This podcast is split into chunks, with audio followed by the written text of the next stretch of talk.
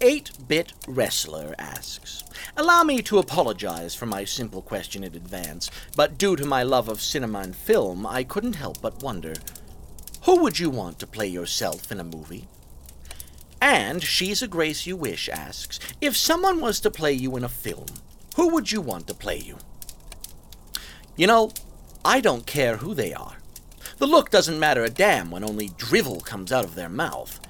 I sometimes wish I could see myself depicted seriously rather than as a figure of ridicule, to be well written instead of lobotomized when I'm more intelligent than the writer, which is always. But you know what my pop used to say? You can wish in one hand and crap in the other and see which one fills up first. Charming. Anonymous asks, please give us the birds and the bees story. Please. This is the age of the internet. You probably know more than I do, theoretically at least.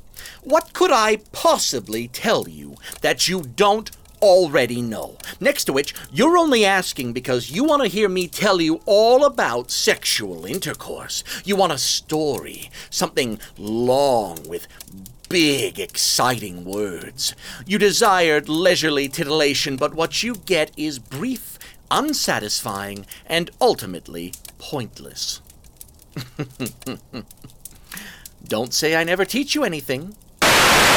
I will post nothing asks. You've made it abundantly clear that the intelligence of the average citizen isn't exactly up to snuff. Is there anything you propose can be done about it?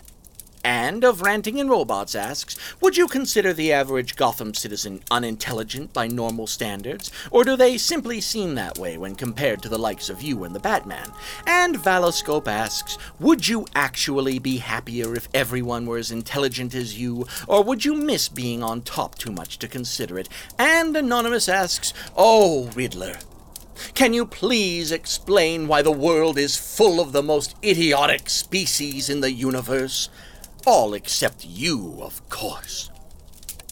First, proper sexual education. Second, their background noise only inconsequential. Third, I have myself to talk to, so I'm perfectly content since the human race gets dumber as time goes on. I'm not in any danger of being toppled from the top spot. Finally, lack of proper sexual education. Anonymous asks Did you date any of your secretaries when you were a private investigator?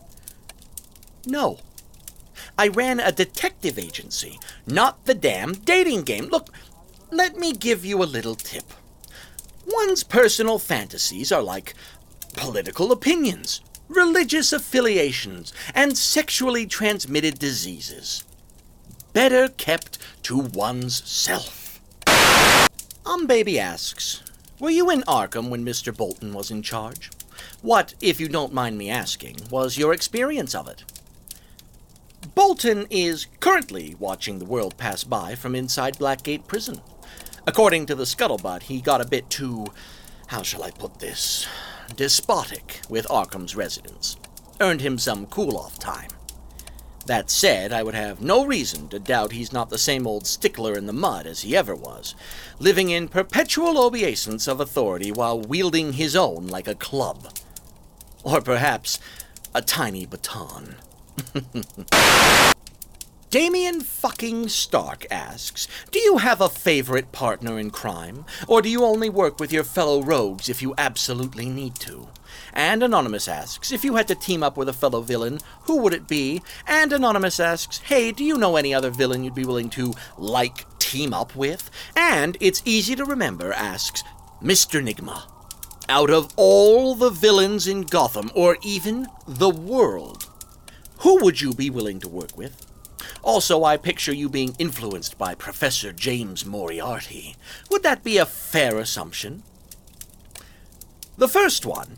You've answered your own question. I only work with people I find useful. We're all like that. We, we have our own MO, aesthetic, ego, etc., etc. Rogues working together is like stuffing a bunch of feral cats in a bag. We seek to injure ourselves and each other instead of working together. Alas, someone tends to have the presence of mind just to toss us down a well before we reach a chord, however. Anonymous asks Have you ever committed a sexual assault on a woman before? Sorry if it's a bit candid. You are a criminal, after all. oh. That's not. That's not what you mean at all. Quite apart from being deplorably disrespectful, your casual tone implies sexual assault as something that all criminals must do by virtue of being criminals. But a question for you Would you ask Harley this? She's a criminal. How about Pamela, an eco terrorist in specific, and a criminal in general, and Selina, a criminal who specializes in theft? No, no, I don't expect you to ask them. If you had the stones, you'd ask them if they've been sexually assaulted, because they're female. Never mind the fact that if I were unguarded, any one of them could hand my ass to me with one tied behind their back. No, this comes down to them being women. That they are career criminals has nothing to do with it. You didn't mean to say you're a criminal. That was a feeble justification. You meant to say you're a man. If you had, that would have actually been candid, instead of this ham fisted attempt to shove a brick into a velvet glove. I could have respected candor, if nothing else. What kind of a man do you take me for? Do you believe that I'm the kind of man who needs to assert dominance over another person? Instances of rape not being relegated solely to women, though sadly that is the majority, by means of sexual violence? What made you believe I was the kind of man who enjoys subjecting others to this kind of power? Is it simply my life lived outside the moral bounds of sensible society? You'll have to forgive the gallows humor I feel about such an instance. That you expect a criminal to be guilty of sexual assault when you'll find that the perpetrators of this crime are the people you don't suspect. Bright young things who shouldn't have had their bright young futures ruined because they forgot that a woman is a person and not a thing. So after we've unpacked your meaning, what have we got in proper English? Since you're a man, tell me about one of the times you raped someone. If that sounds blunt, too bad. You've spent more than one night in a prison cell and have thus forfeited the basic rights of any other human being. How does that sound? Better? Who asks something like this? Only someone with the blessing of distance between them and the subject, that's for certain. Here's my answer for the knuckle draggers among us I never have, and I never will. Do not ask me a question like this again. I will not answer. Padded Cell asks, how does it feel to be the real challenge for Batman in both the Asylum and Arkham City, and yet remain rather unacknowledged for the brain power put into your masterful duels with him? And Anonymous asks, Does it bother you that many people, Batman included, consider his true rival, the Joker? Whereas you're often seen as a distraction, or at least definitely not a rival. This again. Look, the Joker is enlarged to a ludicrous degree in popular media. How could one man command so much stage time without one of us simply killing him out of spite?